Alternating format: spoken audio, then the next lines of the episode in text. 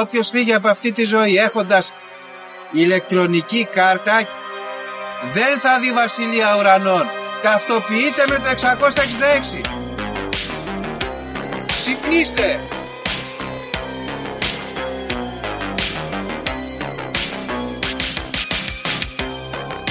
Αν διαβάζεις θα σου πει τα σύμπαντα είναι άπειρα. Εγώ σου λέω είναι 7. Γιατί; Γιατί αυτές είναι οι γνώσεις μου. Βαριά με τη συζήτηση για το αν είναι επίπεδο. Είναι επίπεδο τελείως. Και όποιο πιστεύει το αντίθετο δεν το συζητάμε.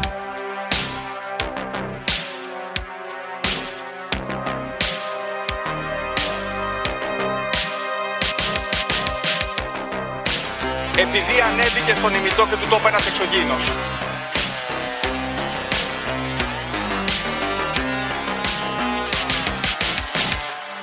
Πραγματική ιστορία κύριε Υπουργέ. Πραγματική ιστορία κύριε Υπουργέ. Πραγματική ιστορία κύριε Υπουργέ.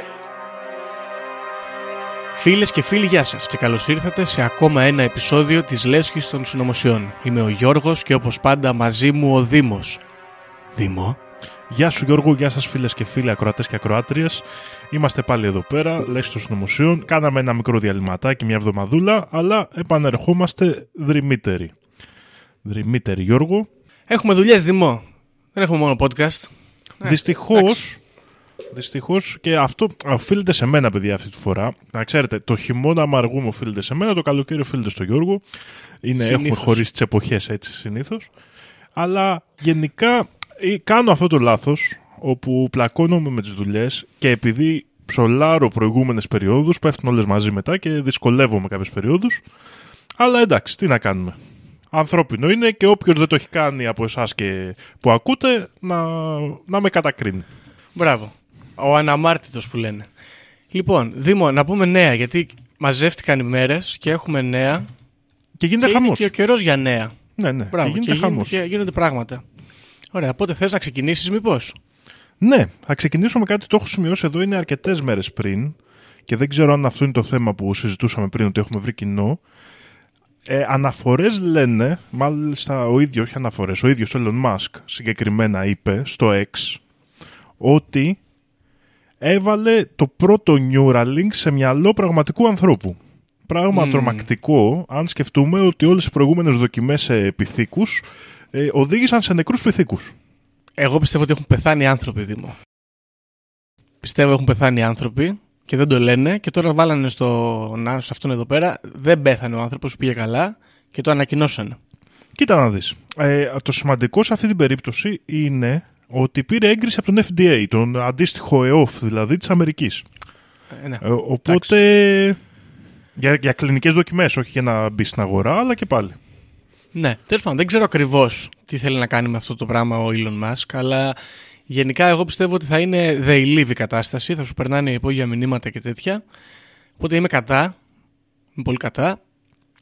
Τέλος πάντων, θα δείξει βέβαια. Μπορεί να είμαι και συντηρητικός, απλά. Θα δείξει. Δεν ξέρω, Και πάντως όμως- σημαντικό ζήτημα εδώ πέρα για τη δημιουργία του μελλοντικού cyborg της ανθρωπότητας που έχουμε συζητήσει πολλές φορές. Ακριβώς. Είναι, και θα, θα κάνουμε transition εδώ, Δήμο. Είναι αυτό που λέμε άνθρωπος 2.0. Ωραία, βέβαια αυτό το είπε το 902, δηλαδή το ΚΚΕ, για άλλο πράγμα, αλλά θα μπορούσε να το είχε πει και γι' αυτό. Γιατί δεν ξέρω αν είδες, το είδες βασικά, γιατί το συζητήσαμε και μοιράστηκε και στο κοινό chat. Έβγαλε μια τρομερή ανακοίνωση, έτσι, ένα μανιφέστο εδώ το 902, σχετικά με τους γάμους των ομόφυλων ζευγαριών. Ομόφυλων ή ομοφυλόφιλων ζευγαριών; Ομόφυλων. Ναι, γιατί δεν είναι, είναι ότι Ναι, είναι το ίδιο φύλλο. Ακριβώς. Γιατί να μην μας λένε, να μας κατηγορούν για τα ελληνικά μας. Των ομόφυλων ζευγαριών, λοιπόν. Ε, κόλαφος. Κόλαφος η ανακοίνωση. Δρυμή κατηγορώ. Αλλά το κυριότερο είναι το aesthetic. Έτσι, η αισθητική αυτής της ανακοίνωσης είναι πάρα πολύ δυνατή. Και ζηλεύω που δεν τη βγάλαμε εμείς και τη βγάλανε αυτοί, θέλω να πω. Διότι έχει μέσα υπόγεια μηνύματα από πλατφόρμες μαζικής ψυχαγωγίας τύπου Netflix. Την ε, κρυφή αποκαλούμενη ηγεσία των ΛΟΑΤΚΙ που χρηματοδοτείται από George Soros, JP Morgan, General Electric, Ford και διάφορα άλλα. Το Παγκόσμιο Φόρουμ Davos. Χαμός γίνεται Και όλα αυτά για να δημιουργήσουν τον άνθρωπο 2.0, ένα έμβιο ανθρωποειδές ρομπότ cyborg. Τι γίνεται, δεν ξέρω, δεν καταλαβαίνω. πολύ καλό. Κουκουέ του point O θα έλεγα εγώ εδώ. Ναι, είναι πάρα πολύ δυνατό. Χρηματοδοτούνται, λέει, για να φτιάξουν αυτόν τον άνθρωπο, το cyborg, ένα ουδέτερο ανθρώπινο σώμα, βιολογικό εργαστήριο που θα επιδέχεται απεριόριστες τεχνικές μεταβολές και άμεσες εντολές διακυβέρνησης. Τώρα, αυτό σχετίζεται με τους γάμους κάπως. Εντάξει. Εγώ βλέπω εδώ πέρα σε αυτή την ανακοίνωση ότι υπάρχει αυτή η παλαιά άποψη των, των προοδευτικών κουκουέ ατόμων που λένε ότι δεν θέλουμε να δώσουμε δικαιώματα στους ΛΟΑΤΚΙ γιατί είναι επαναστατικά άτομα και θα τους κάνουμε κονφορμιστές.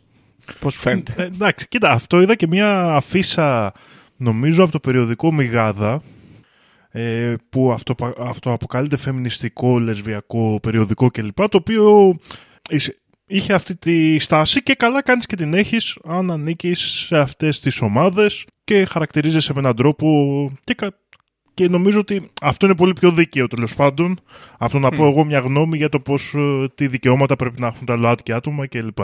Τώρα, ε, εγώ με το, θα σου πω, με ένα πράγμα στο κουκου, με το κουκουέ συμφωνώ, το οποίο είναι η εμπορευματοποίηση της μητρότητας.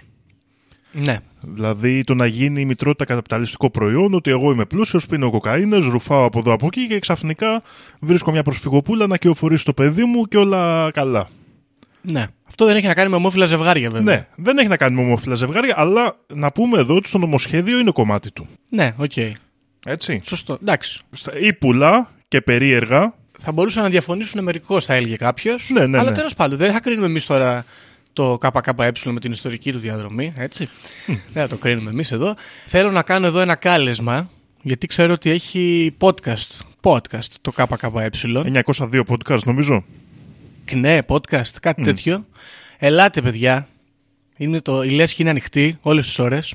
Και, όλες τις και μέρες. είμαστε και σύμμαχοι, ε, δηλαδή έχουμε κοινούς εχθρούς. Μπορεί να τα βρούμε σε αυτό το επίπεδο. Ναι, ακριβώς. Δηλαδή, θα, να πούμε για George Soros, να πούμε για JP Morgan και άλλα τέτοια. Αυτό λέω. Ελάτε εδώ. Όχι να τσακωθούμε για τα ΛΟΑΤΚΙ, να μιλήσουμε για αυτά που ό,τι φαίνεται σας ενδιαφέρουν και εσάς. Ακριβώς, να βρούμε, να βρούμε τα κοινά μας. Και σε μια εποχή απομόνωσης και αποξένωσης, αυτό είναι σημαντικό, παιδιά, και να θυμάστε ότι καλό είναι να ξεκινάμε να βρίσκουμε τα κοινά μας. Και όχι mm. τις διαφορές μας. Γιατί διαφορές πλέον έχουμε πολλές. Τώρα εδώ θα έλεγε κανείς ότι βλέπετε τη διαφορά των ε, ανθρώπων με σοσιαλιστικές καταβόλες και των ανθρώπων εδώ από το βαθύ κουκουέ που είμαστε πιο ανοιχτόμυαλοι, αλλά τέλος πάντων. λοιπόν, ε, αυτό. Έχουμε άλλο, για πάμε, έχουμε άλλο. Έχουμε διάφορα νέα, Γιώργο. Έχουμε τη σύλληψη του Χαγιάτε, αρχηγού, που δεν τον δείχνουν, αλλά όλος ο κόσμος το ξέρει. Ναι. Και λοιπά και γίνεται ένας χαμούλης και βγήκε και η δικηγόρος του, Ναι. που τα είπε πολύ σωστά. Τα είπε πολύ σωστά, πιστεύω, η δικηγόρος στον Ευαγγελάτο. Και υπήρξε ένα μικρό beef εκεί, που σε κάποια εκπομπή ο Χαγιάτε είχε πει τον Ευαγγελάτο, ο Ισα, κύριε Ισαγγελάτε, ελάτε. κάτι τέτοια. Και έγινε εκεί ένα σκηνικάκι. Ναι, και μια περίεργη ιστορία, τα έχουμε, έχουμε ψήλο ξανααναφερθεί, το έχουμε συζητήσει κατά καιρούς σε φιλικές παρέες, πολύ και εκτεταμένα. Ισχύει.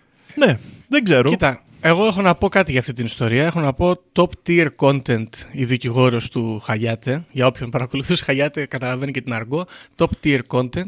Πολύ δυνατή. Οριακά μοιάζει με δικηγόρο στον τρόπο που συνδιαλέγεται και αυτό συνήθως για τους δικηγόρους είναι πάρα πολύ καλό. Έχω Ναι. παρατηρήσει. Συνήθως κερδίζουν αυτοί δηλαδή. Οπότε υπάρχει ελπίδα για τον λεγόμενο Χαγιάτε. Το άλλο πολύ ωραίο είναι το πώς τον παρουσιάζουν τα boomer δελτία edition που λένε τον, παρου- ο, ο αρχηγός, τον λένε ο αρχηγός. Λες και είναι ο αρχηγός 17 Νοέμβρη. ναι, ναι, ναι. Και Πραγματικά. το Army και το Army του Χαγιάτε είναι κάποια παραστρατιωτική οργάνωση.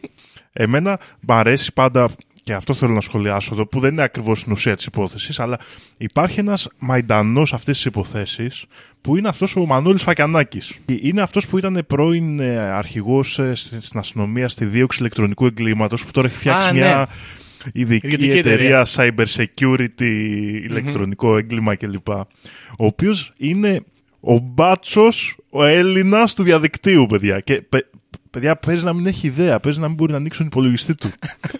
Δεν ξέρω τι γίνεται. Ε, εγώ πήγαινα μαζί του για κοντοσούβλι, πάντως είναι δυνατός φαίνεται. ναι, ναι, ναι. Λοιπόν, εντάξει, ο Χαγιάτε αυτή είναι η φάση, παιδιά, διαφωνούμε, συμφωνούμε όλοι. Το σίγουρο είναι ότι δεν είναι το πρόβλημα της κοινωνίας ο Χαγιάτε. Α μπει και φυλακή άμα του αξίζει. Υπάρχουν αρχές, θα έχουν κάνει τις ερευνές τους μάλλον. Αλλά ναι, υπάρχουν και χειρότερα. Φυσικά, Γιατί ναι. Σκίζουν τα ρούχα τους όλοι με το Χαγιάτη και αναρωτιέμαι, δηλαδή. Τέλος πάντων, εντάξει, anyway. Ενώ μέτρια προσωπικότητα και κακό περιεχόμενο, αλλά οκ. Υπάρχουν και χειρότερα. Τώρα, Δήμο, να πούμε κάτι άλλο ευχάριστο. Γιατί είπαμε για το Χαγιάτη του Κακομοίρου που μπήκε στη φυλακή, για το Κουκουέ που ενίσταται στους γάμους των ομοφυλοφίλων και κάνει άνοιγμα στο ομοφυλογικό χώρο. Να πούμε κάτι ευχάριστο. Ωραία, είναι από την προηγούμενη εβδομάδα αυτό και δεν έχω κάνει follow-up. Πολύ έτσι ενδελεχές, αλλά πιστεύω κάτι θα έχει γίνει. Διότι Δήμο η φύση αντεπιτίθεται. Ωραία. Δεν ξέρω αν θα διάβασα την προηγούμενη εβδομάδα. Καναδάς λέει εδώ η είδηση. Ρακούν προκάλεσε blackout στο Τορόντο. Στο σκοτάδι χιλιάδες νοικοκυριά. Άνθρωποι εγκλωβίστηκαν σε ασανσέρ. Και την ίδια μέρα νομίζω έχουμε επιδρομή χιλιάδων μακάκων σε πόλη της Ταϊλάνδης, κλείστηκαν στα σπίτια τους οι κάτοικοι, 3.500 μαϊμούδες εισέβαλαν στο κέντρο της πόλης, αναγκάζοντας τους ντόπιους να φύγουν άρον-άρον και να κλείσουν καταστήματα, διώχνοντας τους τουρίστες. Ωραία. Η φύση αντεπιτίθεται, υπάρχει ελπίδα και να κρατήσουμε τα μάτια μας ανοιχτά, παιδιά. Δεν ξέρω στην Ελλάδα με ποιο ζώο μπορούμε να διώξουμε τους τουρίστες, να πάρει την κατάσταση στα χέρια του, αλλά κάτι πρέπει να γίνει το καλοκαίρι. Πρέπει κάπως να τη σπρώξουμε τη φάση. Ωραία αυτή η τέτοια και να θυμηθούμε εδώ και τη συζήτησή μας το έχουμε ξαναναφέρει με τη φίλη Γιώχο ότι τα ρακούν είναι σημαντικότατα στην καταπολέμηση αυτής της μαυρίλας σύγχρονης εποχής και να που άλλη μια φορά εμφανίζεται εδώ και φέρνοντας την ηλεκτρική μαυρίλα μπορεί ίσως να βρούμε μια νέα άσπρη μέρα για την ανθρωπότητα. Ακριβώς. Υπάρχει πολύ ωραίο φωτορεπορτάζ σε αυτό το άρθρο. Έχει μαϊμούδες που σπάνε καθρέφτες αυτοκίνητα, μαϊμούδες που επιτίθονται σε φωτορεπόρτερ και τον γδίνουνε, μαϊμούδες σε άδειους δρόμους να έχουν καταλάβει τις λεωφόρους και κάτι μαϊμούδες σε κάτι παράθυρα και από πίσω οι άνθρωποι σαν να είναι στη φυλακή. Πάρα πολύ ωραίο. πολύ καλό. Αυτά και τώρα δεν ξέρω, έχεις κάποιο άλλο; Εσύ; Όχι, να πούμε εδώ γιατί το βρήκαμε πριν τυχαία με τον Γιώργο που ψάχναμε κάτι πράγματα. Καινούριο βιβλίο του Γιάννη Βαρουφάκη. Μιλώντας στον πατέρα μου, μια εισαγωγή στην τεχνοφεουδαρχία. Και εκεί που προσπαθώ να ηρεμήσω, έρχεται πάλι και με αναστατώνει αυτός ο άνθρωπος. Ε, τι να κάνεις, να σου πω κάτι και εμένα. Τώρα έκανε πάλι κάποια συνέντευξη στο κανάλι του και ταράχτηκα λίγο. Ταράχτηκα που τον είδα. Και είπε όμως, να ξέρεις Δήμο, παρότι στην αρχή δήλωνε ότι θα είναι χαρούμενος που θα, δεν θα ασχολείται, θα είναι εκτός Βουλής και τέτοια, είπε ότι είναι πολύ στεναχωρημένος. Του λείπει πολιτική, ε. Δεν του λείπει η πολιτική ακριβώς, όχι, αλλά είναι πολύ στεναχωρημένος γιατί λαμβάνει χιλιάδες μηνύματα από ανθρώπους απελπισμένους εργατικής τάξης που δεν ξέρουν τι να κάνουν τώρα που το ΜΕΡΑ25 δεν είναι εκεί και έχουν βέβαια, βέβαια έχουν πάει και έχουν γραφτεί στο κόμμα, λέει πολύ. Άσχετη. Το οποίο είναι καλό. Μπορεί Σου να λέει, υπάρξει μια σε αφήσαμε αναθέρμανση. μόνος σου, μπώνεις ξανά, θα σε αφήσω, του είπαν. Να μην με αφήσεις μόνο ποτέ. Κάπως έτσι πήγε η φάση. Ωραία. Και έχουμε και δύο ζητήματα λίγο πιο στενάχωρα. στενάχωρα πιο, πιο κακά, να τα πούμε, προλαβαίνουμε; Προλαβαίνουμε, ναι. Προλαβαίνουμε, ωραία, γρήγορα. Ε, Έχουμε τον άλλο άνθρωπο. Ωραία, το είχαμε Ναι. ξαναπεί. Από ό,τι φαίνεται εδώ η ιστορία λίγο αγριεύει, μάλλον ε, υπάρχει πρόβλημα όντως. Βγαίνουν οι συγγενείς του και τον κράζουν. Ο γαμπρός του εδώ βγήκε και τον είπε, μας, μας ρεζίλεψε, μας κατέστρεψε κτλ. Εγώ αυτό που θέλω να πω για τον άλλο άνθρωπο είναι ότι είναι τραγικό που μία, τέλος πάντων, ΜΚΟ που δεν είμαι ποτέ υπέρ μιας ΜΚΟ, ό,τι και να κάνει, δεν θα είμαι ο πρώτος που θα τη στηρίξει, αλλά τέλος πάντων είναι μία ΜΚΟ που τουλάχιστον που κάνει κάτι λίγο αυτό που λέμε honest και παράγει και ένα έργο. Είναι ένας τύπος εδώ πέρα που πάει και μαγειρεύει ο ίδιος, ας πούμε, με κάτι άλλο. Μπράβο του. Είναι λίγο μαλακία που γίνεται ποδοσφαιρικό ζήτημα πάλι. Δηλαδή έχουμε μαζευτεί οι δεξιοί και κράζουν και χαίρονται, χερέκακα χαίρονται, που κλείνει η κοινωνική κουζίνα, οποίο είναι πολύ μίζερο, και οι αριστεροί που είναι σε άρνηση. Μέτριο θα έλεγα και αυτό, γιατί ξέρω εγώ, άμα παρανομεί ο άνθρωπος, καλό είναι να μην σπηλώνει ξέρω εγώ, τέτοιες δουλειές. Δηλαδή, καλό είναι να υπάρχει μια νο... σχετική, ας πούμε, νόμιμη κατάσταση. Σχετική. Οπότε ας μην το κάνουμε Ολυμπιακός Παναθηναϊκός και αυτό, είναι λίγο μαλακία. Α, εντάξει. Εντάξει. Κοίτα να δεις, εγώ γενικά και αυτό με ενοχλεί και στις δίκες τελευταία και στις τηλεοπτικές δίκες και γι' αυτό καλά έκανε και ο Χαγιάτη και τον έλεγε εισαγγελά του ότι λιδωρούνται προσωπικότητες, γίνονται οι δίκες τηλεοπτικά, γίνονται, παρουσιάζονται με ένα συγκεκριμένο τρόπο και στο τέλος της ημέρας ρε φίλε και πέσει ότι βγει- βγει ότι ήταν ψέματα και ότι ο γαμπρός του τα έκανε αυτά. Αυτός ο άνθρωπος θα πάρει πίσω την αξιοπρέπειά του. Όχι, ποτέ δεν γίνεται αυτό. Όχι. Πολύ ωραία. Άρα ε, είμαστε επιφυλακτικοί λοιπόν στους δικούς μας και προσέχουμε στα κανάλια και σοβαρές, σοβαρότερες υποθέσεις ίσως τις αντιμετωπίζουμε με το γάντι, αλλά όταν ένας φτωχός άνθρωπος έχει ένα πάθος, και όλοι οι άνθρωποι έχουμε πάθη και σφάλματα, και πάλι ο αναμάρτητος πρώτος στο λίθος Βαλέτου σε αυτό το podcast. Ε, είμα- γινόμαστε επικριτικοί και τα πάντα, ωραία, και ήταν ε, χαρτόμουτρο. Και έφαγε και λεφτά από αυτά που του δώσανε και τα έπαιξε. Έχει μια, ένα πάθος ο άνθρωπος. Να δικαστεί, να εξα, εξαπάτησε κάποιους ανθρώπους. Αλλά ρε φίλε, τόσο πολύ είμαστε όλοι τόσο ε, τίμοι και άριστοι και ευγενείς και όλοι αυτοί οι δημοσιογραφίσκοι που τα έχουν πάρει από παντού, που έχουν κρύψει παιδεραστίες, που έχουν ε, κρύψει σοβαρότερα εγκλήματα. Γιατί αυτός στο τέλος της ημέρας ο άνθρωπος μπορεί να τα τρώγε ένα πιάτο φαΐ έδινε σε κάποιους.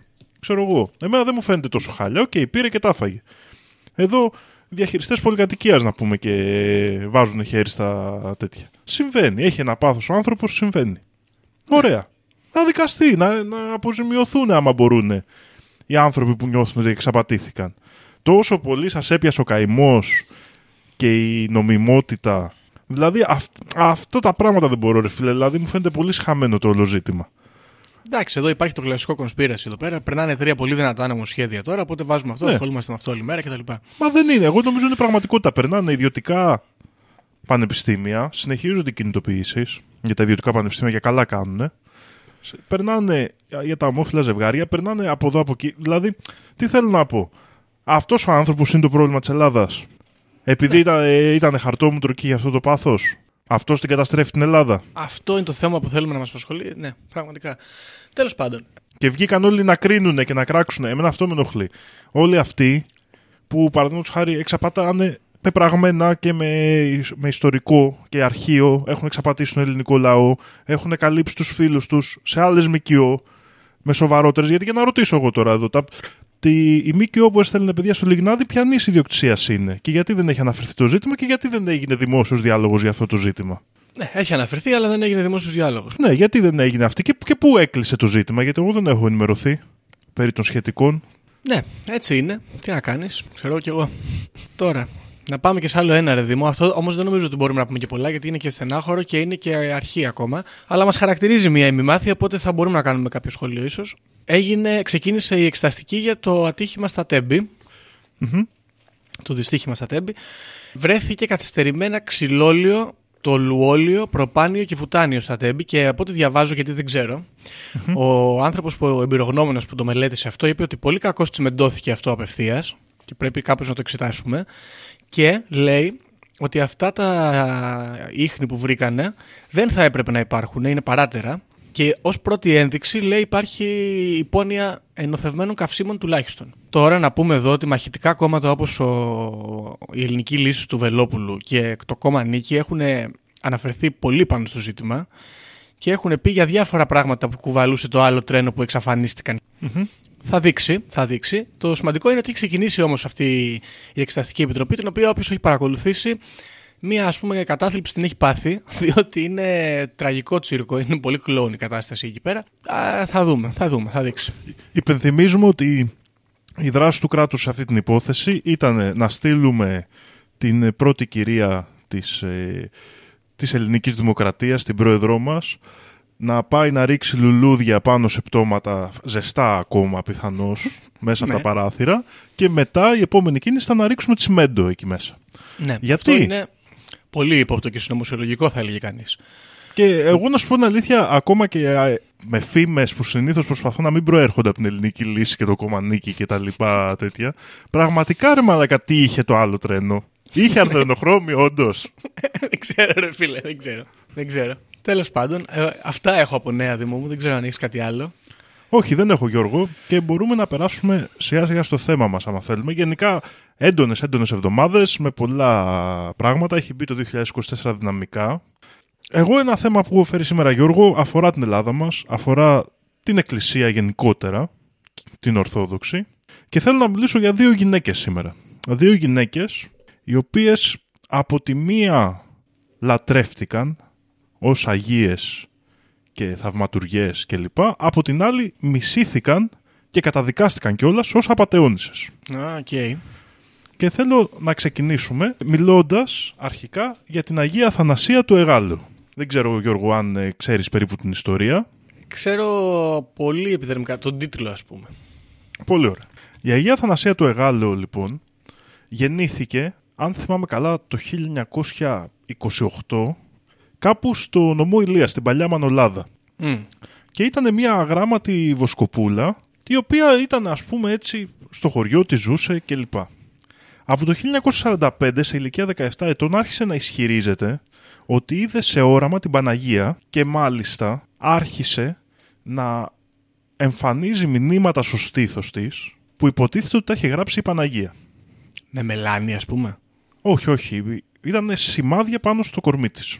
Α, ο. Οι άνθρωποι σε αυτή τη φάση της ζωής της δεν την πίστεψαν ιδιαίτερα καθότι στην οικογένειά της και οι κοντινοί συγγενείς της ήξεραν ότι είχαν μια κληρονομική πάθηση την δερμογραφία ή δερμογραφισμό λέγεται κάπως αλλιώς η οποία είναι μια υπερευαισθησία του δέρματος στην- κατά την οποία άμα εγώ ας πούμε τραβήξω τον νύχι μου πάνω ή ασκήσω πίεση τότε αυτό μένει σαν σημάδι για αρκετή ώρα. Οπότε οι άνθρωποι δεν την πίστεψαν η κοντινή της συγγενή.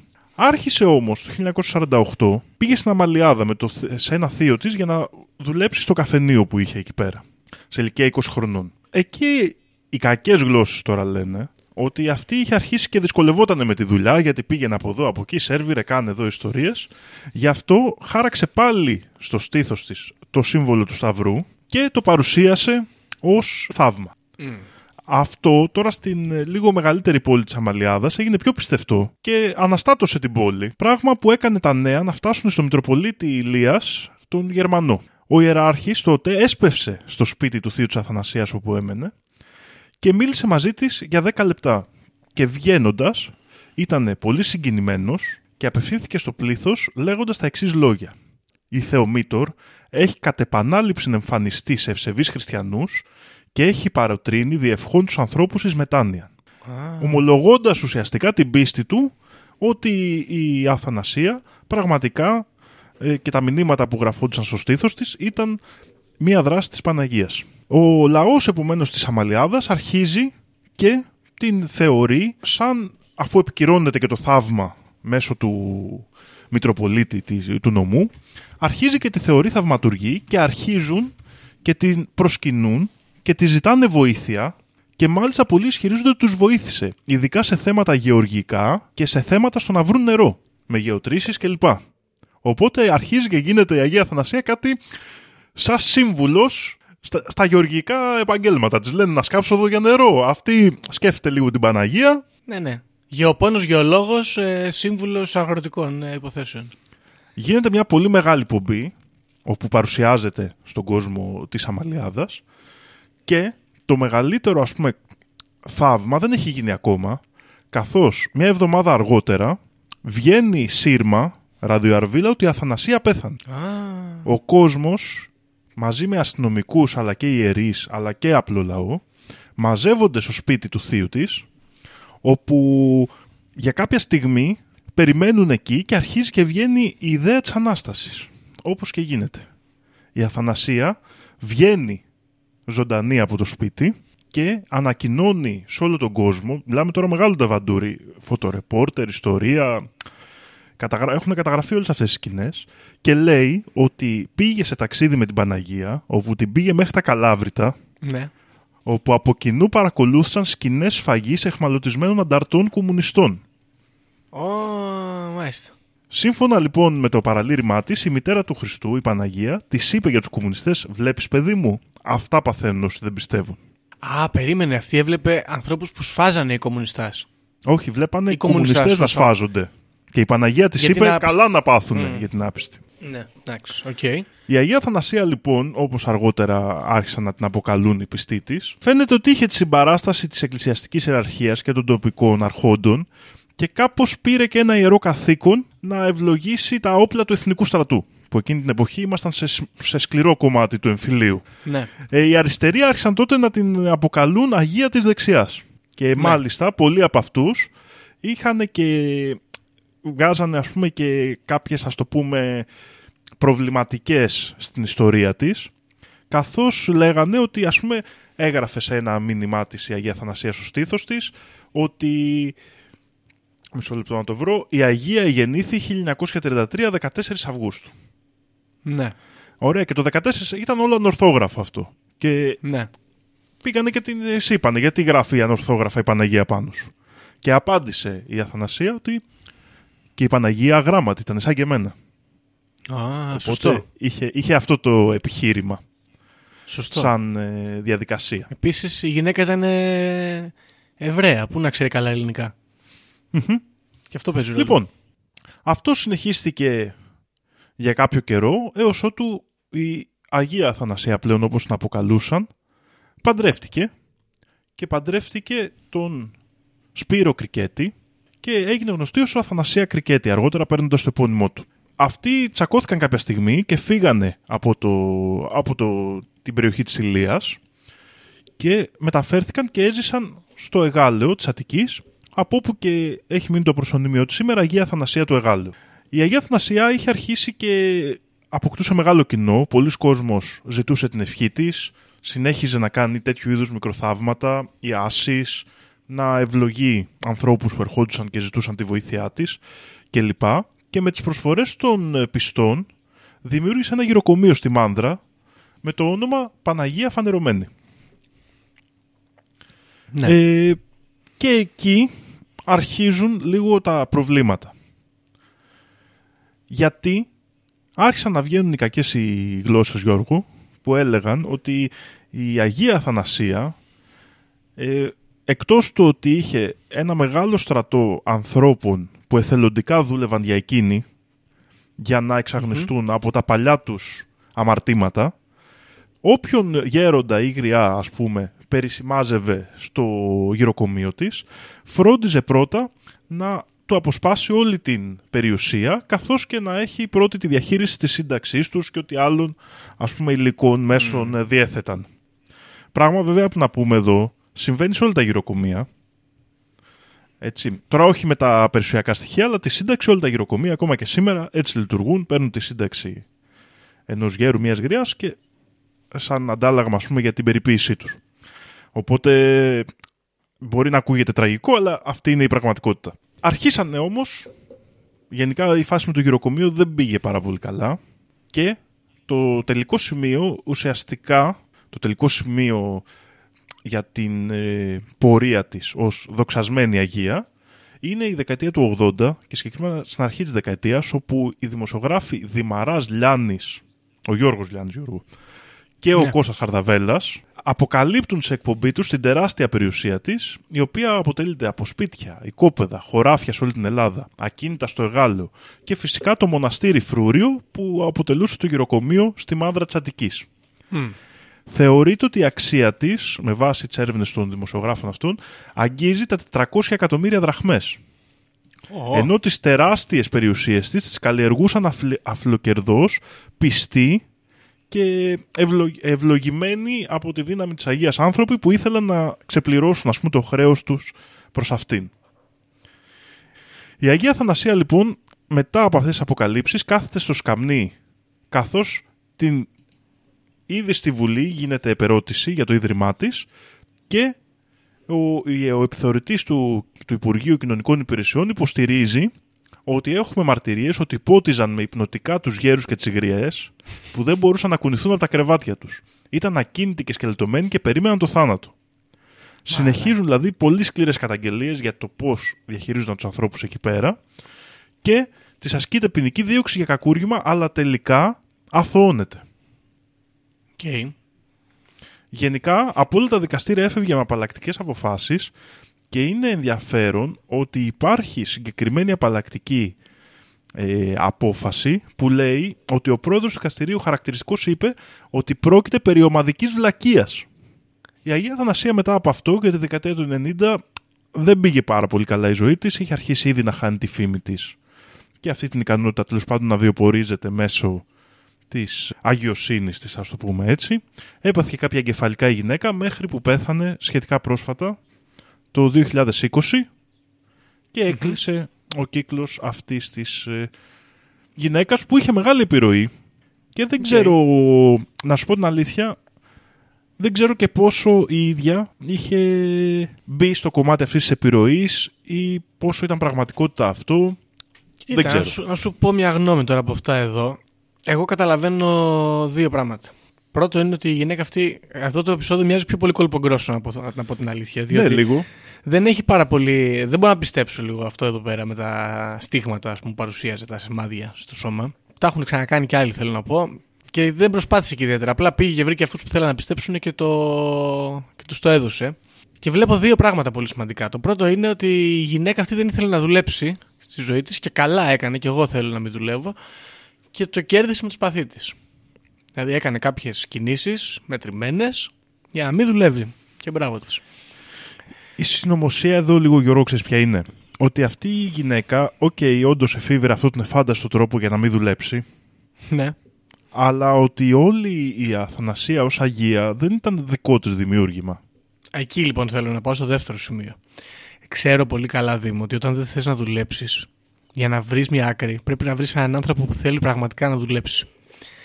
Και η Αθανασία Κρικέτου βρήκε τον οργανισμό που πραγματικά θέλει να δουλέψει και δουλεύει από τη δημιουργία αυτού του κράτους και βασικά από τη Ρωμαϊκή Αυτοκρατορία. Και δεν είναι άλλος από την Εκκλησία. Και πήγε και βρήκε τον παπά και αυτός συγκινημένος που κλείσανε τον deal βγήκε και είπε έξω είναι μια αγία αυτή η γυναίκα. Και έγινε όλη αυτή η ιστορία. Τώρα το ερώτημα που τίθεται εδώ είναι αυτή αγιοποιήθηκε κανονικά ή αγιοποιήθηκε στα λόγια; Όχι, νομίζω δεν αγιοποιήθηκε, απλά το πίμνιο, οι άνθρωποι που πίστευαν ας πούμε, σε αυτή ως θε- μια θαυματουργή γυναίκα, μια γυναίκα με, που ήταν σε επαφή με την Παναγία, Ναι. την, της έδωσαν το Της προσωνύμιο έδωσαν το Αγία προσωνύμιο Αθανασία. αυτό. Ωραία. Και το δεύτερο που θέλω να ρωτήσω είναι πολύ σημαντικό και ελπίζω να μην στεναχωρήσω τον φίλο ακροατή που τις προάλλες είχε πρόβλημα με τις Χριστοπαναγίε. Η Εκκλησία ως καλός μαφιόζικος μηχανισμός κανονικά θα έπρεπε να μην παρατήσει τον ε, συνεργάτη της. Εδώ τι την παράτησε, την αφόρησε, ας πούμε, τι την έκανε; Ε, να σου πω την αλήθεια, δεν βρήκα κάτι. Αυτό που καταλαβαίνω είναι ότι έκοψε τις επαφές Τις επαφές. Εντάξει, αυτό είναι θεμητό. ε, κάπως ας πούμε, ξέρεις, ότι παίρνουν αποστάσεις από το ζήτημα. Αυτό ότι είναι θεμιτό, Μάλλον ναι. μας εξαπάτησε και εμάς. Και είναι αυτή η στάση του τύπου... Εντάξει, αυτό το δεν πολύ μιλάμε, εντάξει, ναι. Αυτό είναι θεμητό. Το θέμα είναι μην βγουν και λένε, ξέρω εγώ, αυτοί εδώ είναι αντίχρηστο και τέτοια. Κατάλαβες. Όχι, όχι, δεν είπανε κάτι τέτοιο. Θα το δούμε στην επόμενη ιστορία λίγο αυτό. Αλλά Ωραία. εκεί έχουμε και πιο συγκρούσεις εκκλησιαστικές. Να πω και ένα τελευταίο, συγγνώμη. Ε, είναι ναι, πολύ φυσικά. σημαντικό ότι η- ο κατήφορος εδώ της ε, Αθανασίας του Γάλεο, που να πω και σε αυτό το σημείο επίσης ότι εγώ μέχρι πολύ πρόσφατα νόμιζα ότι είναι κάποια εκκλησία αυτό το πράγμα, είναι κάποια τοποθεσία, δεν είχα καταλάβει ότι είναι γυναίκα. Αλλά τέλος πάντων, ξεκινάει με την άνοδο του Πασόκ. Έτσι, γιατί Γιώργος Λιάννης, επίσης μεγάλο στέλεχος του Πασόκ, Ανδρέας Πανδρέου συγκρούστηκε με την Εκκλησία με διάφορα ζητήματα όπως πρίκα, ε, διαζύγια, ε, γάμοι, ξέρω εγώ, ε, πολιτική κτλ. Και φυσικά το μεγάλο επαναστάτη και στρατηγό της πολιτικής τον Αντώνη Τρίτσι, ο οποίος πήγε να κάνει διαχωρισμό και δεν τα κατάφερε. Και εδώ, εδώ μπορεί να υπάρχει κάποια συνωμοσία. Δηλαδή, μπορώ να δεχτώ ότι υπάρχει κάποια αγιότητα στη γυναίκα και ήρθαν οι αριστεροί να καταστρέψουν, ας πούμε, τεχνιέντο και έχουν κάνει εδώ πέρα όλα αυτά τα συστήματα για να την ε, πάνε φυλακή. Αυτή τη γυναίκα η οποία προωθούσε το θρησκευτικό αίσθημα. Τώρα, απ' την άλλη, θα μου πεις, υπήρχαν γέροι που πεθαίνανε. Αποστεωμένοι στα Γιώργο, κρεβάτια. Ε, βρήκα δύο πληροφορίες στις σημειώσεις μου που Ναι. πάνε λίγο κόντρα. Και παιδιά, με συγχωρείτε, πριν ε, έκανα λάθος. Με ρώτηση για την Εκκλησία, λοιπόν, είχε αφοριστεί το 1967 από την Εκκλησία. Α, πολύ κακό αυτό να πούμε για την Ναι. Εκκλησία. Το Πάρα πολύ 1967, αρκετά νωρίτερα από αυτές τις αποκαλύψεις, είχε αφοριστεί και αποκαταστάθηκε το 1980 όταν κακό. Εντάξει. άρχισαν να γίνονται οι αποκαλύψεις. Δεν είναι σωστό αυτό. Επίσης, υπάρχει άλλη μια σύνδεση με το Πασόκ, καθώς συνήγορος υπεράσπιση της ήταν ο Γιάννης Παπαδογιαννάκης, ο οποίος νομίζω ήταν στέλεχος του Πασόκ, αλλά σίγουρα είχε οριστεί από το Πασόκ ως Γενικός Γραμματέας του Υπουργείου Δικαιοσύνης στην κυβέρνηση του Ανδρέα Πανδρέου. Τι φάση τώρα, τη επιτέθηκαν και την υπερασπίστηκαν ταυτόχρονα. Αυτό είναι βαθαίνει. The plot thickens εδώ πέρα. ναι, ναι. Ίσως ε, θα μπορούσαμε να πούμε ότι οι σοσιαλιστές ως φιλάνθρωποι ήθελαν να σπάσουν από τη μία Αλλά όχι να την αυτά καταστρέψουν. τα θρησκευτικά αισθήματα, αλλά όχι και να την καταστρέψουν. Εντάξει, μπράβο μας για άλλη μια φορά, μπράβο μας. ναι, και θα πω για πρώτη φορά μπράβο μας. Λοιπόν, ε, γενικά πάρα πολλά θαύματα αναφέρονται ότι συνέβησαν γύρω της και υπάρχουν πάρα πολλές ιστορίες. Κάποια ενδιαφέροντα είναι ότι ας πούμε όταν αναστήθηκε οι άνθρωποι που μπήκαν και την πρωτοβρήκαν είπαν ότι ζήτησε ένα ποτήρι νερό για την Παναγία και οι παρευρισκόμενοι δήλωσαν ότι το ποτήρι νερό όντως αιωρήθηκε και άρχισε να αδειάζει και έμεινε το μισό καθότι από ό,τι φαινόταν η διψούσε. Παναγία ήταν διψασμένη και το άλλα θαύματα αφορούν πολλά με νερό και εύρεση όπως είπαμε πριν αγροτικών κλπ. Υπάρχουν Οκ. διάφορες ενδιαφέρουσες ιστορίες. Γενικά είναι μια ιστορία που φαίνεται να είναι απάτη. Δηλαδή δύσκολα νομίζω ότι κάποιος μπορεί να υποστηρίξει ότι πράγματι είχε και αυτό θα ήταν ένα φοβερό, ας πούμε, μια φοβερή ανατροπή. Ναι. Να ήταν όντως μια θαυματουργή γυναίκα και να κάπως να μπλέχτηκε. Η πραγματικότητα όμως εδώ είναι ότι φάνηκαν πολύ γρήγορα και πολύ εύκολα να υπάρξουν άνθρωποι, ότι υπήρξαν άνθρωποι γύρω τους που θέλησαν να εκμεταλλευτούν το λόγο της και αυτά που έλεγε και ε, ε, το χαρακτηριστικό του σώματός της να διατηρεί μηνύματα πάνω του σαν σημάδια που θέλαν να περάσουν συγκεκριμένες ατζέντες όπως τον αντικομουνισμό και λοιπά πράγματα. Ναι. Φαίνεται όμως ότι όταν άρχισαν όταν άρχισε να θέλει να τα κονομάει και αυτή, την αφόρησαν. Ε, ναι, εντάξει. Εδριώ πεσούς είναι επίσης να πούμε εδώ πέρα. Μόλις τις επιτέθηκαν, την παράτησαν όλοι. Και να πούμε γιατί είναι σημαντικό, παιδιά, Αμαλιάδα Καλάβρητα, 113 χιλιόμετρα. Δεν πήγανε μικρό ταξίδι με την Παναγία. Και δεν ξέρω αν πόση ώρα έλειπε. Έχουμε, πε- έχουμε κάποιο στοιχείο, γιατί εδώ, ας πούμε, με αυτοκίνητο είναι μία ώρα, δύο βασικά ώρες. Οπότε, ας πούμε, με αστρική προβολή δεν ξέρω που έκανε. Αλλά εντάξει, στα Καλάβρητα με τους κομμουνιστές. Καλή μπίζνα πάντως Δήμο να ξέρεις, γιατί ήξερε η γυναίκα αυτή, παρότι αγράμματη κτλ. Είχε μία άποψη για το πού απευθύνονταν. Δηλαδή σου λέει εδώ Αμαλιάδα, Πύργος, Ηλία κτλ. Δεν θα βγαίνουμε να λέμε τώρα τα- ζήτω η Επανάσταση και τέτοια. Σου λέει κακοί κομμουνιστές, κακό ψόφο. Κατάλαβες. Επίσης σου λέει εδώ είμαστε βουνά και τέτοια, ξέρω εγώ, κα, καλός καιρός, δεν έχουμε νερά, αγροτικό τομέας κτλ. Να σας φτιάξω εγώ. Αυτό όμως είναι περίεργο. Αυτό δεν εξηγείται. Πώς έβρισκε τις γεωτρήσεις. Ναι, Αυτό ας πούμε για, για εξηγήστε μας όλοι οι Πραγματικά. ορθολογιστές. Τέλος πάντων. Λοιπόν, και νομίζω μπορούμε να περάσουμε στη δεύτερη κυρία για την οποία θα συζητήσουμε σήμερα. Και είναι η κυρία Μάριαμ Σουλακιώτη. Δεν ξέρω αν την έχεις ακούσει. Ή αλλιώς η Μάριαμ της Κερατέας. Και νομίζω, παιδιά, δεν πρόλαβα να το ακούσω γιατί από την έρευνά μου, αλλά το βρήκα. Νομίζω ότι υπάρχει επεισόδιο των Dumb and Dumber για τη συγκεκριμένη. Οπότε περισσότερες πληροφορίες μπορείτε να βρείτε και εκεί γιατί τις έχουν αφιερώσει και ολόκληρο επεισόδιο. Μαλάκα τι είναι αυτό, αυτό είναι εξώφυλλο Μπούρζουμ. Μμμ. Τι Με φάση; το προσωνύμιο που όπως θα δούμε ίσως ταιριάζει, μητέρα Ρασπούτιν. Τι μητέρα να σου πω, αυτό είναι το πιο death metal πράγμα που έχω δει στην εκκλησία και έχω δει πολλά death metal πράγματα στην Ορθόδοξη Εκκλησία. Πραγματικά. Λοιπόν, η ιστορία ξεκινάει ε, χωρίς να ξέρουμε πολλά για την παιδική της ηλικία και την ε, εφηβική της ηλικία, καθώς ίσως ξ- ξέρουμε ότι η Μάρια ε, προερχόταν από μια φτωχή οικογένεια και είχε δουλέψει σε διάφορες δουλειές όπως εργοστάσια κλπ. Στην κερατέα της Αττικής. Κάποια στιγμή, στην- σε ηλικία περίπου νεαρή ηλικία, 17 χρονών, 18 χρονών, έγινε παλαιοημερο... ε, αρχικά έγινε κανονική, στην κανονική Ορθόδοξη Εκκλησία μοναχή, ήρθε όμως σε στενές επαφές με τον ε, Ματθαίο των Ευρεσθένων, ο οποίος είχε παλαιοημερολογήτικες επαφές, ας το πούμε έτσι. Ε, ο- και το 23, όταν έγινε η ρήξη του νέου ημερολογίου με το παλιό ημερολόγιο κλπ. Ο Ισουλακιώτης πήρε την πλευρά των παλαιοημερολογητών αλλά ακολούθησε αυτόν τον αυτοαποκαλούμενο αρχιεπίσκοπο Ματθαίο καθώς και αυτός τσακώθηκε πάλι με τους, παλαιο, με τους παλαιοημερολογητές και έφτιαξε δική τους σέκτα. Έχουμε Ξεχωριστή. κάνει τρίτη ομάδα λοιπόν αυτή. όλη. Ναι, αυτός Ωραία. δηλαδή ήταν η υποομάδα των ε, παλαιοημερολογητών, ας το πούμε έτσι. Οκ. Ε, εδώ να πούμε ε, μια, ένα μικρό σχόλιο ότι για το Ματθαίο γενικά βρήκα κακά λόγια. Μμ.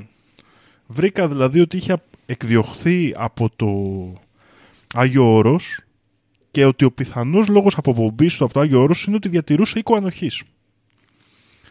Τώρα Ναι. αυτά όμως είναι φήμες, έτσι. Δεν βρήκα κάποια απόδειξη ή Ναι, κάποια ναι. τέλος πάντων εγγεγραμμένη, Οκ, ας το οκ. πούμε, μαρτυρία. Ναι. Ε, αυτοί οι δύο άνθρωποι λοιπόν, ε, ο Ματθαίος ως αρχηγός ας πούμε της Μονής και η Μάρια ως ας το πούμε δεξί του χέρι, ας το σκεφτούμε λίγο σαν φάση Μπαγκουάν ε, και τη φίλη, πώς, τα- Ναι, πώς ναι, την δεν έλεγαν, θυμάμαι την Λα, Λάιλα, κάπως έτσι. Λοιπόν, μια τέτοια σχέση φτιάχνουν το μοναστήρι της Παναγίας της Πευκου, Πευκοβουνογιάτρισσας στην Κερατέα το 1927 ναι.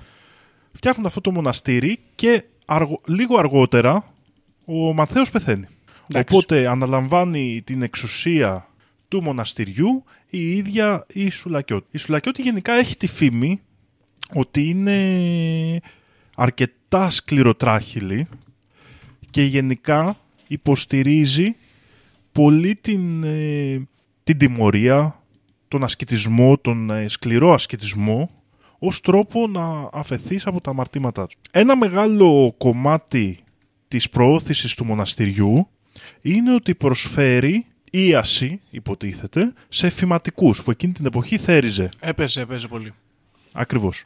Και οι- οι ίδιοι ισχυρίζονταν ότι το ψηλό υψόμετρο, η έτσι, βουνώδης περιοχή που ήταν το μοναστήρι και αυτά, ήταν μια πολύ καλή εναλλακτική για αυτούς που δεν μπορούσαν να πληρώσουν μια συμβατική θεραπεία. Οπότε πολλοί κόσμος που είχε φυματίωση έψαξε καταφύγιο για να θεραπευτεί στο συγκεκριμένο μοναστήρι. Τώρα, η πραγματικότητα είναι ότι πολλοί κόσμος και εφηματικός αλλά και άλλος κόσμος που ήθελε να βρει μια πνευματική ισορροπία ζήτησε καταφύγιο εκεί και ο τρόπος λειτουργίας της Σουλακιώτη ήταν να παίρνει και αυτή όλες τις περιουσίες, να απαγορεύει την επικοινωνία με τους συγγενείς για να μην επιστρέψουν στην προηγούμενη αμαρτωλή ζωή τους και γενικότερα να επιβάλλει πολύ σκληρές, ας το πούμε έτσι, τιμωρίες ή δουλειές σαν οι αματικές μεθόδους.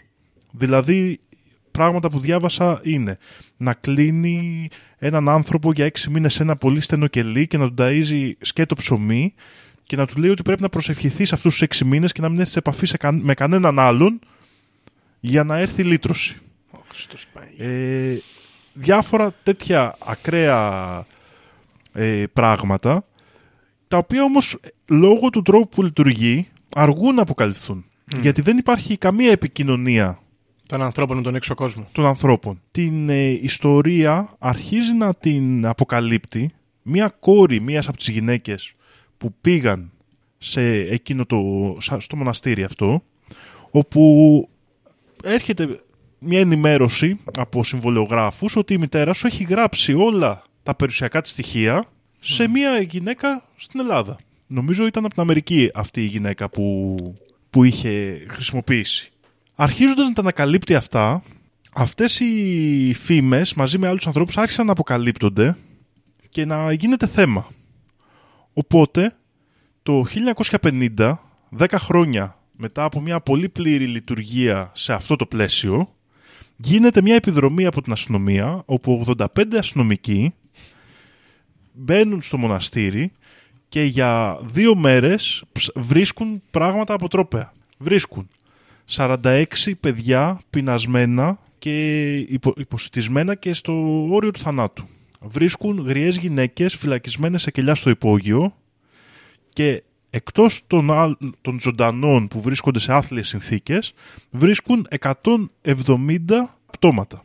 Wow. Το, χ- τις, στις 4 Σεπτεμβρίου του 1951 η Σουλακιώτη δεν κατηγορείται για τους θανάτους ή, τις, ε, ή την κακοποίηση τέλος πάντων των μελών της, καθώς θεωρείται από την αστυνομία ότι δεν έχουν αρκετά στοιχεία γιατί αυτό λειτουργούσε σε πολύ κλειστό κύκλο οπότε Οκ.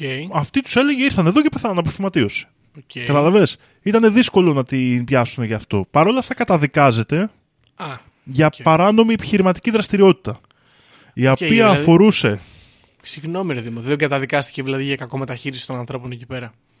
όχι Ούτε αυτούς. Οκ, ωραία. Καθώς θεωρείται ότι ήταν μοναστήριο, ότι ζούσαν και αυτοί εκεί, ότι κάπως Ναι. ήταν δύσκολο να αποδειχθεί τέλος πάντων με τα στοιχεία που υπήρχαν. Οκ. Γιατί υπήρχαν και πολύ λίγες μαρτυρίες, καθότι ακόμα και οι άνθρωποι που βρέθηκαν μέσα σε αυτές τις άθλιες συνθήκες, Γιώργο, και αυτό είναι ένα ζήτημα εδώ που ίσως είναι σχετικό και με την επικαιρότητα, δήλωναν ότι με τη θέλησή τους συνέβαιναν αυτά τα πράγματα. Μμ, μάλιστα. Που μπορεί να είναι Τώρα. και αλήθεια εντωμεταξύ αυτό. Ακριβώς. Φοβερό. Καταδικάζεται λοιπόν για παράνομη επιχειρηματική δραστηριότητα που αφορά την εισαγωγή ελαστικών για την νέα αγορά των αυτοκινήτων εκείνης της εποχής καθώς και για την παράνομη εξαγωγή λαδιού στην Κύπρο. Ωραίο. Πάντα το να πουλάς παράνομα λάδι είναι τέλειο. Καταδικάζεται για business λοιπόν Ναι. και γίνεται και μια καταμέτρηση της περιουσίας της στην οποία βρίσκονται εδώ βρίσκω σε ένα άρθρο που το έχει κάνει μετάφραση στα, σε δολάρια 750.000 δολάρια σε μετρητά. Να το, το κασέρι. Θέλει οικόπεδο, ελικόπτερα η κυρία. και, και έχει τίτλους ιδιοκτησίας για πάνω από 300, 300 ακίνητα, είτε χωράφια είτε σπίτια, αλλά όλες οι, όλα τα συμβόλαια είναι νόμιμα και καθαρά και έχουν γίνει σαν δωρεά στο μοναστήρι, του οποίου όμως πλήρης διαχει- πλήρη- δι- την πλήρη διαχείριση της ιδιοκτησίας του μοναστηρίου έχει, έχει η ίδια. Τώρα, σε συνέχεια αυτών των αποκαλύψεων βγαίνουν και άλλοι άνθρωποι οι οποίοι, οι οποίοι την κατηγορούν όπως παραδείγματος χάρη βγαίνει ένας πατέρας στον οποίο η Μάριαμ είχε ισχυριστεί ότι το παιδί του έχει πεθάνει και στα, άτομα, στα παιδιά που βρήκε η αστυνομία ήταν το παιδί του μέσα. OK. Wow.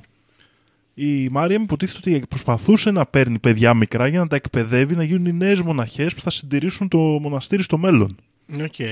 Γίνεται λοιπόν και δεύτερη δίκη μετά από δύο χρόνια. Είπαμε η πρώτη της καταδίκη είναι το 51. Το 53 μετά από τις νέες αποκαλύψεις και νέες μαρτυρίες που βγαίνουν στο προσκήνιο, ξαναδικάζεται όπου καταδικάζεται πλέον για ε, βασανισμούς, για ανθρωποκτονίες από αμέλεια λόγω της διαχείρισης των φυματικών ατόμων που πήγαν στο μοναστήρι και πέθαναν χωρίς σωστή ιατροφαρμακευτική, ιατροφαρμακευτική περίθαλψη. Ναι.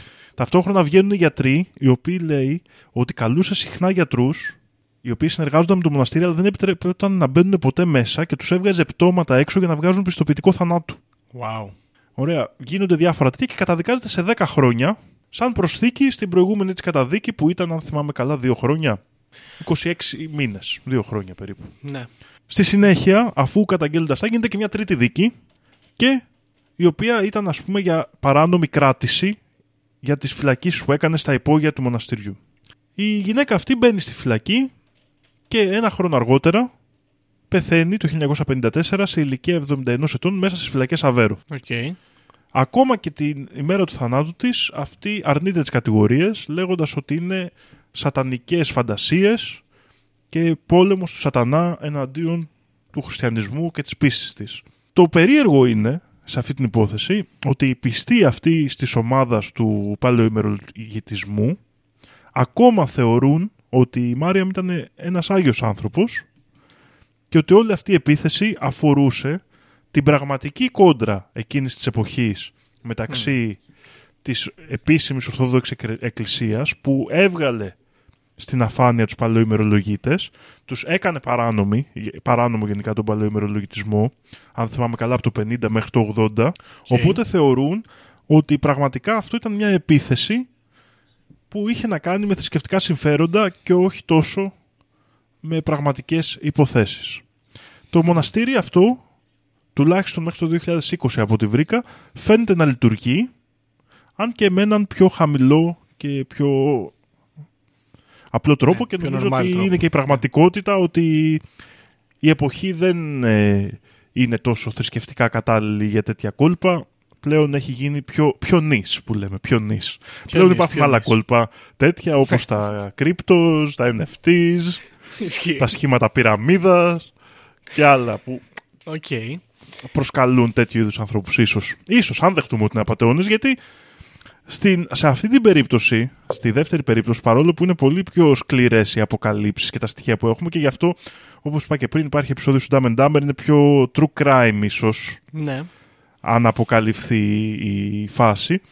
Αλλά από την άλλη υπάρχει τουλάχιστον εδώ ένα στοιχείο το οποίο πραγματικά, δηλαδή ο πόλεμος των, ε, της εκκλησίας προς τους παλαιομερολογίτες και αυτά εκείνη την περίοδο ήταν πραγματικά πολύ ισχυρός, οπότε ίσως, δεν ξέρω. Κοίτα. Λοιπόν, πρώτα απ' όλα να πούμε ότι αυτό το σχήμα που είχε φτιάξει αυτή και ο άλλος ο τύπος λέγεται φλωρινικό σχήμα από ό,τι διαβάζω εδώ. Ε, το σχίσμα, συγγνώμη. Κοίτα, αυτό το πράγμα, αυτή ας πούμε η, η επίθεση της ε, Ορθόδοξης, Ορθόδοξης Εκκλησίας απέναντι στους, στους παλαιοημερολογίτες μου φαίνεται λίγο πολύ τραβηγμένη ε, ερμηνεία πάνω σε αυτό το ζήτημα, διότι υπάρχουν τόσοι πολλοί άνθρωποι σε τόσο τραγικές καταστάσεις και τέλος πάντων υπάρχουν πάρα πολλά στοιχεία που δείχνουν εδώ πέρα την κακοποιητική συμπεριφορά τέλος πάντων ή την παρανομία. Από την άλλη, όσον αφορά την παρανομία, εκεί μπορώ να δεχτώ κάποιες ενστάσεις. Δηλαδή, μπορώ να καταλάβω ότι πολλοί από αυτούς τους ανθρώπους πήγαν εκεί και γράψαν τις περιουσίες τους όντως οικειοθελώ, χωρίς να είναι ε, μπερδεμένοι, χωρίς να είναι τρελοί, χωρίς να είναι σε κάποια κατάσταση εκβιαστική ή οτιδήποτε. Και ξέρεις τι γίνεται εδώ. Ε, είναι περίεργο γιατί πλήττονται και συμφέροντα έτσι. Και αυτό συμβαίνει ακόμα και σήμερα. Δηλαδή, πόσες φορές δεν έχουμε ακούσει, Α, την κολόγρια, τη τα ρίξαν οι παπάδες και αντί να μας αφήσει στο σπίτι, Ναι. το γράψει στην εκκλησία. Εδώ, Συμβαίνουν εκεί- και σήμερα αυτά. Πρόσεξε τώρα. Εδώ μπορώ να το δω την εμπλοκή της Ορθόδοξης Εκκλησίας να, δούμε, να πούμε ας πούμε ότι οι παπάδες οι Ορθόδοξοι είδαν ότι οι παπάδες οι παλαιομερολογοί τους τρώνε τα χωράφια ουσιαστικά, τους τρώνε τους πελάτες. Και- Και, και πε- και πρόσεξε να έπεσε δεις, είναι- καρφωτή. Αλλά κατάλαβες όμως υπάρχει πρόβλημα, απλά έπεσε καρφωτή. Κοίτα να δεις.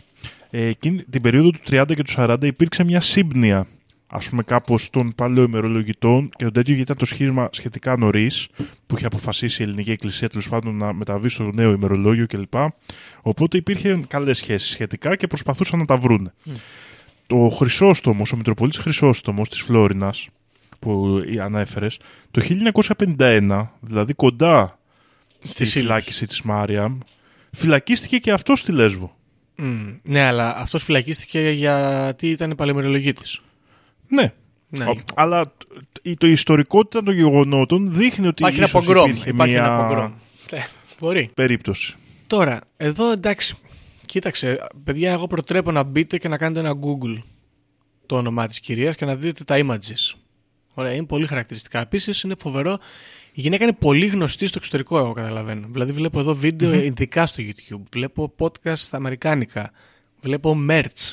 Μπάντες ξενικές, metal από ό,τι φαίνεται, που έχουν γράψει τραγούδια για αυτήν. Ύποπτη ιστορία, φρικαλέες εικόνες και γενικά δεν μπορώ ρε φίλε να σκεφτώ κάτι άλλο τώρα αυτή τη στιγμή. Δηλαδή, οκ, μπορεί να τους την έπεσε η εκκλησία, μπορεί να μην είναι τόσο κομπίνα γιατί απλά πήγε και βρήκε τους ανθρώπους που είχαν ανάγκη και πιστεύανε στο χριστιανισμό και τις γράψανε τα περιουσιακά τους στοιχεία όπως κάνουν και κάνανε και κάνουν μάλλον οι, χρη- οι πιστοί ακόμα και σήμερα. Και τα γράφουν Ναι, στην ναι. Ορθόδοξη Εκκλησία και δεν είναι καθόλου παράνομο αυτό το πράγμα. Αυτό όμως που βλέπω εδώ είναι οι εικόνες. Ωραία. Βλέπω εδώ παραδείγματος χάρη ε, μια εικόνα που είναι καθισμένες σε μια πλατε, σαν πλατεΐτσα και σε έναν εξώστη Α, έξω από το δεκάδες, μοναστήρι είναι αυτό, ναι. δεκάδες γυναίκες με τύπου μπουργκα, χριστιανι- αυτό το χριστιανικό κάπως λέγεται, δεν ξέρω, ή την εικόνα που κουβαλάνε το φέρετρο της γυναίκας αυτής και είναι σαν τραγούδι από τους ψυχή αυτό το πράγμα εδώ πέρα. Σαν να ακούω ψυχή τώρα που το βλέπω. Το γεγονός ότι κρατούσε τα παιδιά για να τα κάνει τις επόμενες μοναχές και ότι υπήρχαν τόσοι άνθρωποι εκεί μέσα. Πόσα άτομα ήταν, 400 ζούσαν εκεί πέρα; Νομίζω. Πολλοί κόσμος, νομίζω και 500 άτομα έχει φτάσει. Ωραία. Όταν έχεις τόσους πολλούς ανθρώπους οι οποίοι διαχειρίζονται άτομα άρρωστα ή ξέρω εγώ ηλικιωμένα υπό αυτές τις συνθήκες και είναι όλα κομπλέ, είναι ό,τι πιο ε, degenerate μπορώ να φανταστώ. Μιλάμε σε, σε ιστορία φαντασίας θα το έβλεπα αυτό, σε κάποιο horror fantasy θα μπορούσα να δω τέτοιες εικόνες. Είναι ακραίο ότι, ότι έχει συμβεί αυτό το πράγμα. Έχω, λίγο, έχω ψηθεί πολύ με την ιστορία βασικά αυτήν. Κρίμα που δεν την Ναι. ήξερα. Αυτή θα ήταν Να- μια πολύ ωραία ιστορία για RPG. Μπράβο. Να κάνω μια διόρθωση εδώ, γιατί όλη την ώρα την αποκαλώ Μάριαμ. Ε, Μαριάμ, εντάξει. Ναι. Συγχωρήστε με. Οκ. Έχω κάνει ένα επεισόδιο με λάθος τονισμό. Αυτό τι παίζει εδώ πέρα, γιατί διαβάζω εδώ το όνομά της είναι Μαρίνα. Ναι, ναι. Γιατί- Είναι το όνομα που πήρε όταν έγινε μοναχή. Οκ. Το όνομα Μαριάμ. Είναι εβραϊκό όνομα το Μαριάμ. Ναι, νομίζω ήταν και το όνομα της Παναγίας, αν δεν κάνω λάθος. Α, οκ. Ω, Δεν το ξέρω αυτό. Οκ. Είναι προφήτισσα της Παλαιάς Διαθήκης η Μαριάμ, Μμ. OK, OK. σαν βιβλικό πρόσωπο. Κατάλαβα, γιατί είναι λίγο έτσι περίεργο όνομα μου φάνηκε. Ναι, είναι το εβραϊκό της Μαρίας, ας πούμε. Κατάλαβα. Ωραία, εντάξει. Και εδώ, ας πούμε, είναι- εδώ δεν είναι τόσο. κο- Ούτε εδώ πέρα βλέπω κάποιο μεγάλο κονσπίραση. Αν και εδώ ελοχεύει ένα κονσπίραση. Η επίθεση της Εκκλησίας. Εδώ πέρα, όντως, είναι πιο καλό από το μιμηδιακό της επίθεσης του Πασόκ πριν. Εδώ ελοχεύει ένα κονσπίραση. Όμως, εδώ σε αντίθεση με το προηγούμενο που είναι Γόλπο Γκρόσο, εδώ είναι πιο true crime η φάση, όντως. Και είναι, είναι thriller, μάλακα μας αυτό που γίνεται εδώ. Είναι πραγματικά horror. Ακραίο. Πολύ ακραίο. Η μαλακία με αυτή την ιστορία είναι εδώ σε αντίθεση με την άλλη την κοπέλα που εξετάζουμε πριν την, ε, την Αγία του Εγάλεο. Ότι εδώ πέρα έχουμε, εγώ βλέπω εδώ και τη γυναίκα της και μπορεί να με επηρεάζει, αλλά βλέπω έναν άνθρωπο που είναι πραγματικά κακός από πεποίθηση, από μια διαστευ- διαστρεβλωμένη ε, θρησκευτική ιδέα. Ναι, Έχει κάνει ένα μπλέξιμο ας πούμε βασανισμών και θρησκοληψίας και έχουμε αυτό το αποτέλεσμα. Το οποίο, Ναι, ναι. εντάξει, η αλήθεια είναι ότι πρέπει να το πούμε αυτό έτσι. Μιλάμε για μια γυναίκα που γεννήθηκε το 1883, έτσι. Ε, άμα έχετε παππούδες ζωντανούς που κάνα προπάπου, αν έχετε, ο οποίος είναι εκεί κοντά στα, μετά το 1900 γεννημένος, οι ιστορίες αυτές που θα μπορεί να ακούσετε είναι, εκείνης της εποχής είναι πραγματικά βάρβαρες. Δηλαδή, λίγο η βαρβαρότητα είναι πιο συνηθισμένη. Οπότε μπορεί να Είναι φαίνεται. πολύ πιο σκληροί άνθρωποι και από τον τρόπο ζωής τους. Τώρα εμείς πλέον είμαστε, είμαστε weak men. Weak men. Είμαστε Create weak men. bad times. Ναι, αυτό, ναι χωρίς να θέλω να μειώσω το τι συνέβαινε εκεί, το λέω αυτό. Απλά ίσως δεν είναι τόσο σοκαριστικό για την κοινωνία όσο αν συνέβαινε αυτό το πράγμα ας πούμε, σήμερα ή όπως το φανταζόμαστε εμείς σήμερα. Ε, κοίτα, και στην πραγματικότητα είπαμε ότι σήμερα υπάρχουν άλλα σχήματα πιο. Δηλαδή δεν είναι ότι τα σχήματα αυτά και οι απάτες αυτές έχουν τελειώσει. Ίσως έχουν τελειώσει σε αυτή τη μορφή και γι' αυτό μπορούμε να τα συζητήσουμε πλέον αυτά με Ε, ούτε μια, θα- κοίτα τι γινόταν ε, Κοίταξε, ναι, εντύπωση. ούτε θα παίρναγε ούτε θα χρειαζόταν να φυλακίσεις 200 άτομα, ας πούμε, σε ένα μοναστήρι για να Ναι. τους πάρεις την περιουσία τώρα. Θα μπορούσες όμως να έχεις ένα group ε, στο Telegram ή, σε, ή στο Discord και να κάνεις αντίστοιχες ακραίες ας πούμε Ναι, μαλακίες αυτό, αυτό ξέρεις τι μου φέρνει στο μυαλό τώρα που λες ότι αυτό που έχει φτιάξει αυτή η γυναίκα εδώ πέρα είναι, είναι ο ορισμός του καλτ και όχι ε, με την υπερβολή που λέμε καλτ στην εκκλησία. Είναι καλτ καλτ, είναι τύπου Heaven's Gate. Εδώ μαζευτήκαμε 500 νοματέοι, κλειστήκαμε σε ένα μοναστήρι, φέρνουμε διάφορους ανθρώπους σε ανάγκη και τους βασανίζουμε και τους κακομεταχειριζόμαστε και τους ρουφάμε τα λεφτά. Και από πίσω αντί να πιστεύουμε ότι θα έρθουν εξωγήινοι να μας πάρουν με ένα διαστημόπλαιο τη μέρα της κρίσης, πιστεύουμε στο Χριστό, ας πούμε.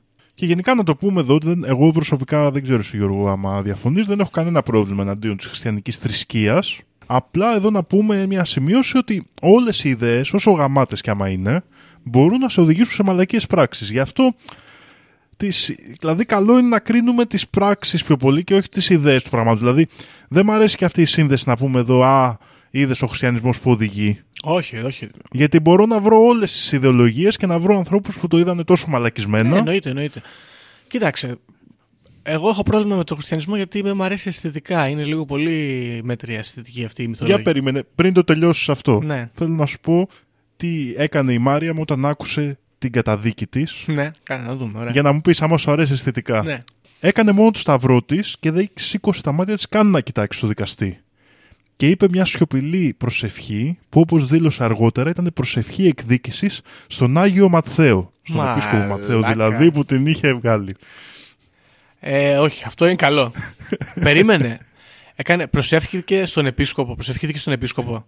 Ναι, που είχε πεθάνει πλέον και έκανε μια προσευχή εκδίκησης. Να τους γαμίσει, ας πούμε. Τους Ναι. τους κωλοσατανιστές. Τους κωλο. τύπους που την κυνηγάνε. Οκ. Ωραίο, αυτό είναι ωραίο. Αλλά εγώ μιλάω για τη μυθολογία. Εντάξει, και ειδικά το ορθόδοξο κομμάτι. Α, της- οκ, εντάξει, το ναι. ορθόδοξο κομμάτι της χριστιανοσύνης έχει ένα περίεργο μυστικιστικό aesthetic το οποίο είμαι υπέρ. Αλλά όσο αφορά το μυθολογικό κομμάτι του χριστιανισμού δεν είμαι πολύ υπέρ. Είναι πολύ ανθρωποκεντρικό, δεν έχει τερατάκια, δεν έχει ήρωες, δεν έχει τέτοια πράγματα. Μου τη σπάει. Ε, από την άλλη, είμαι πολύ κατά της Εκκλησίας και όχι με τον ε, τρόπο που πιστεύω ότι είναι ο περισσότερος κόσμος. Έχω βαθύ μίσος για την Εκκλησία. Και ειδικά αυτό το τελευταίο καιρό, τώρα δεν ξέρω πώς έτυχε. Αυτή τη βδομάδα ακούω podcast και διαβάζω πράγματα που έχουν να κάνουν με ιεράρχες, μητροπολίτε και διάφορες ιστορίες της Εκκλησίας, όπου πάβουν, περνάνε από το επίπεδο κολπογκρόσο και αστείο και γίνονται απλά, απλώς αγνός σκατομισοανθρωπισμός και κάπως λίγο έχω γκώσει με τους παπάδες. δεν, ξε- Ναι. δεν ξέρω. Και ισχύει σε ένα βαθμό έτσι, ότι... Αλλά αυτό ισχύει, ξέρεις, όχι τόσο σε αυτές τις μικρές έκτες και τις μικρές υποομάδες που μελετήσαμε σήμερα, Όχι, όχι. αλλά στον κύριο, στο βαθύ, στον κυρίαρχο όγκο της Εκκλησίας, Ναι. που έχει και τη δύναμη να κάνει πολύ χειρότερα πράγματα. ναι. Ξέρεις γιατί το λέω αυτό τώρα κυρίως. Το λέω γιατί είναι είναι καλή αφορμή αυτό το επεισόδιο. Το λέω γιατί τώρα ας πούμε το σύμφωνο και με αυτά που γίνονται έχουν βγει πάλι οι παπάδες αυτοί οι οποίοι είναι, υπάρχουν κάποιοι που είναι πιο ταλιμπάν, πιο δυναμικοί οι οποίοι βγαίνουν ας πούμε και γίνονται πολύ μισάνθρωποι. Και εγώ πίστευα ότι εδώ έχει έρθει η σωτηρία της Εκκλησίας αυτό το διάστημα και είχε μετατραπεί απλά σε ένα, μια πολύ δυνατή μπίζνα που λειτουργεί και λίγο μαφιόζικα και είμαι υπέρ. Εγώ σε αυτή την αισθητική είμαι full υπέρ. Μαζί τους. Δηλαδή να συμμετέχω κι εγώ, άμα θέλετε, πάρτε με τηλέφωνο. Αλλά αυτό το παλαιό ηθικολογικό ζήτημα που φέρνουν στην επιφάνεια συνέχεια μου τη σπάει. Δηλαδή, δείτε τι κάνει. Ρε, μα μην είστε μαλάκες. Δείτε τον Πάπα. Είναι, τι είναι χαζός είναι ο Πάπας, νομίζετε. Οι καθολικοί τι είναι, βλάκες είναι που έχουν μοντερνιστεί. Δεν είναι. Παιδιά, πρέπει να, πρέπει να πάμε μπροστά. Η κόπεδα είναι φάση. Δεν είναι να μπλέκουμε με τους γκέι. Πώς θα φάμε τα οικόπεδα είναι φάση. Ένα άλλο τελευταίο ενδιαφέρον στοιχείο, Γιώργο, για την υπόθεση της Μαριάμ Σουλακιώτη είναι ότι η πιστή της ήταν και αυτή μέσα από τις, όπως είπαμε, bad times create strong women, κυρίως τώρα στη Ναι. συγκεκριμένη περίπτωση. Καθώς μετά τη σύλληψή της αυτοί είχαν οργανωθεί και φαίνεται να σχεδίαζαν την απαγωγή ενός αρχιεπίσκοπου του Σπυρίδωνα, του αρχιεπίσκοπου της ε, επίσημης εκκλησίας και η αστυνομία είχε κάνει ολόκληρη, ολόκληρο σχέδιο για να το αποτρέψει καθώς το σχέδιο των πιστών της ήταν να τον πάρουν όμηρο και να τον κάνουν ε, ανταλλαγή με τη Μαριάμ. Τέλειο. και μπράβο. Αντε- Περίμενε όμως, κάτσε λίγο. Τους σταματήσανε ή α Σταματήσανε, ναι, δεν... ε, Α, οκ. α. Επετεύχθη. Μμμ, μμμ, μμμ. Οκ, κρίμα. Αυτό θα ήταν ωραίο. Αυτό θα ήταν πολύ καλό. Ε, χάθηκε μια μεγάλη ευκαιρία εδώ για, για content. Αλλά εντάξει. Μάλιστα. Ενδιαφέρον θα είχε, αλλά αυτό που να το βρούμε τώρα είναι πολύ παλαιά αυτά τα, τα, τα αρχεία. Να δούμε τι έπαθε ο δικαστής, γιατί αυτές οι κατάρες πιάνουν. ναι, Αυτές τι προσευχές είναι δυνατές. Τέλος πάντων, η γυναίκα πέθανε. Προφανώς δεν έχουμε να κάνουμε εδώ με Αγίους και τέτοια, ήταν ερετική. Να πούμε εδώ, γιατί διαβάζω στο Wikipedia, έχουμε, έχουμε pop culture κι άλλο. Δύο επεισόδια λέει της ελληνικής σειράς Ανατομία ενός εγκλήματος. Επεισόδιο 20 και επεισόδιο 26. Καθαρτήριο και η τρίτη εντολή. Τα οποία λέει δεν είναι. Α, και αυτό Κοκκινόπουλος είναι. Οκ, γιατί έχει, έχει κάνει την ίδια εκπομπή με 700 ονόματα. Κόκκινος κύκλος, 10η εντολή. Είναι Κοκκινόπουλος. ενός εγκλήματος. Είναι Κοκκινόπουλος, ναι. Οκ. Εδώ να πούμε ότι αυτά δεν αναφέρονται ευθέως στη γυναίκα αυτή τη συγκεκριμένη και στην περίπτωση, αλλά φω... Απλά θα έχουν μια φωτογραφίζουν. σατανική καλόγρια, ας Το πούμε. φωτογραφίζουν το περιστατικό αυτό με το μοναστήρι κτλ. Αυτό είναι πολύ φοβερό. Σουλακιώτη. Ωραία. Με, με γραμματοσυρά death metal. Και φωτογραφία την εικόνα που έχεις στο, στο Wikipedia και έχεις album. Τέλειο.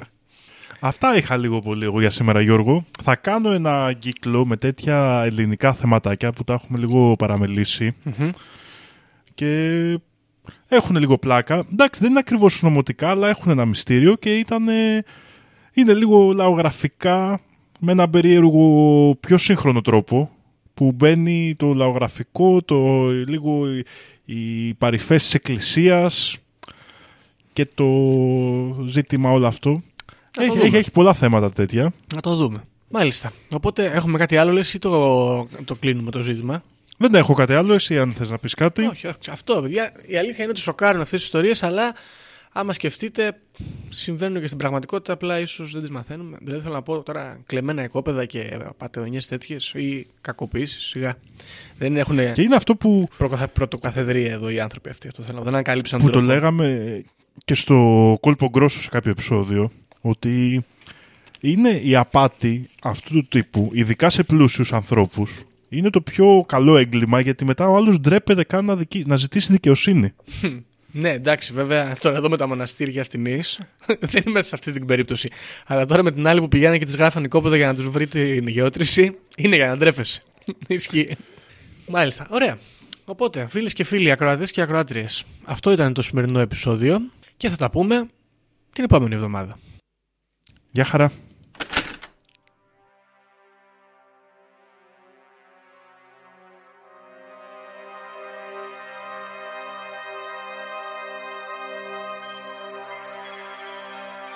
Όποιος φύγει από αυτή τη ζωή έχοντας ηλεκτρονική κάρτα δεν θα δει βασιλεία ουρανών. Ταυτοποιείτε με το 666. Ξυπνήστε!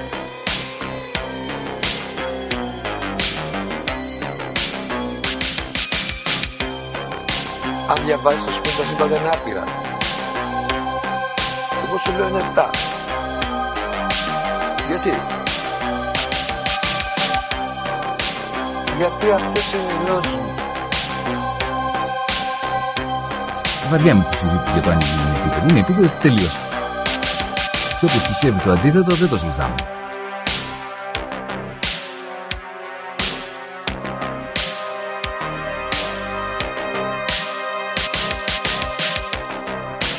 Επειδή ανέβηκε στον ημιτό και του τόπου ένας εξωγήινος.